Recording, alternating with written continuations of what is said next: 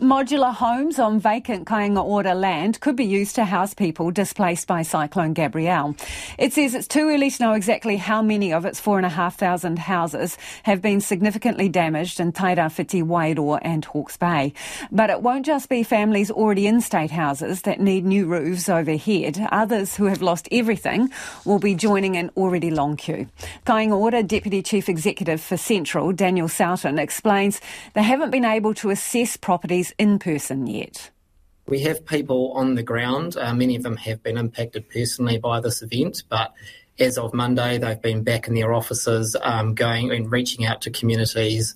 We've got several based in civil defence centres in case our customers turn up there. We have our 0800 number, uh, which is available for people to call through if they need any support or have had any damage to their properties. And as of Saturday morning, we also started some outbound calling to customers where we could get through, just acknowledging the communications difficulties. How many of your homes do you think are damaged or uninhabitable right now? Look, it is it is early days. Um, we we are um, preparing to do some assessments on those. At this stage, though, it looks like the impacts of the cyclone were greatest in areas where we don't have a lot of housing. Um, so we have a lot of housing in, in, in, the main urban areas, and they appear to have come through relatively unscathed. Um, that being said, we are very interested to hear from any of our customers who have experienced damage. Please get through to us on our 0800 number so, do you have any idea of how many houses you're talking about that may have sustained damage? Are, are you talking tens or are you talking hundreds? Well, look, we've got about four and a half thousand properties across uh, that particular region. Um, 200 ish of those, 200 to 300, are in the more rural and remote areas where we know there have been impacts and where we have, you know, the, the less information at the moment. So those are the ones that we're, that we're particularly worried about and that we'll be targeting um, our assessments when, when we can get them on the ground safely. Given that some of them are in more remote areas, I imagine if they are damaged, it's going to be difficult to find replacement housing in the same spot. Is it conceivable that you may have to offer whānau um, properties outside where they're currently living? Uh, look, that, that's obviously a possibility. Um, we'll do everything we can to keep people connected to their communities, understanding that we don't want to disrupt children's schooling, anything like that. Um, we also are working with MB's uh, temporary accommodation service. If there's any way we could bring modular or temporary housing into those communities, uh, we'll, we'll do that. How long do you think it will be before you have a really accurate picture of what you're dealing with?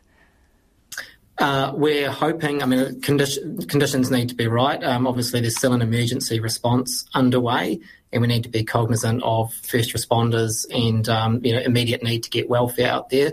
But we're hopeful that if we can get people into the field in the coming weeks, it'll it'll be a few weeks from that point that we've got a, a really good sense.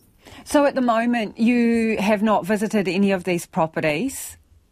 No, we have um, our teams on the ground. Like I said, they have been making visits where they can. I don't have the exact number for you. I can tell you that we've had about 170 calls through to our 0800 number from customers in the area letting us know of maintenance requests. Um, mostly it's quite minor. So, like what kind um, of stuff, Daniel, are they asking for help with? Oh, it's like trees have fallen down, um, broken windows, leaks in roofs. Um, we haven't heard of any sort of catastrophic events that are making homes uninhabitable at this stage. Right. What is the demand like for housing in those areas, Hawke's Bay Wide or Tairawhiti? I mean, normally, if you have to rehouse someone, I mean, how big are the waiting lists anyway? I understand there are about 2,000 uh, on the public housing register across the East North Island. So, to put it in perspective, how difficult would it be to find alternative housing if you need to with some of these whānau? Uh, Oh, look, like I said, we are doing everything we can. We're working with our, our government partners, including MB and MSD, to bring on additional supply um, if we can, um, and that includes on, on vacant land. Um, it, uh, based, I don't think from a public housing perspective and the known impacts that we've got, I don't think we'll be contributing too much to the, the challenge there, um, based on what we know of our own portfolio. Um, that being said, I know that there are other people who have been impacted who will be made um, homeless and need temporary support, and we're working very closely with um, you know other agencies to see what we can do. Have you got suitable vacant land right now that you could put modular homes on?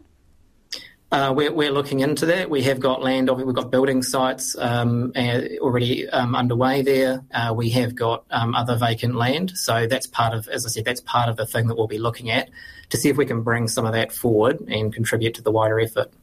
In terms of your whānau that you are housing, I mean, do you have much of an idea of how they're doing, how they're managing? What are they telling you? Uh, well, like I said, um, they, you know, we are trying to establish contact with them. Many have not had, blessedly, had not had any um, impacts from this event.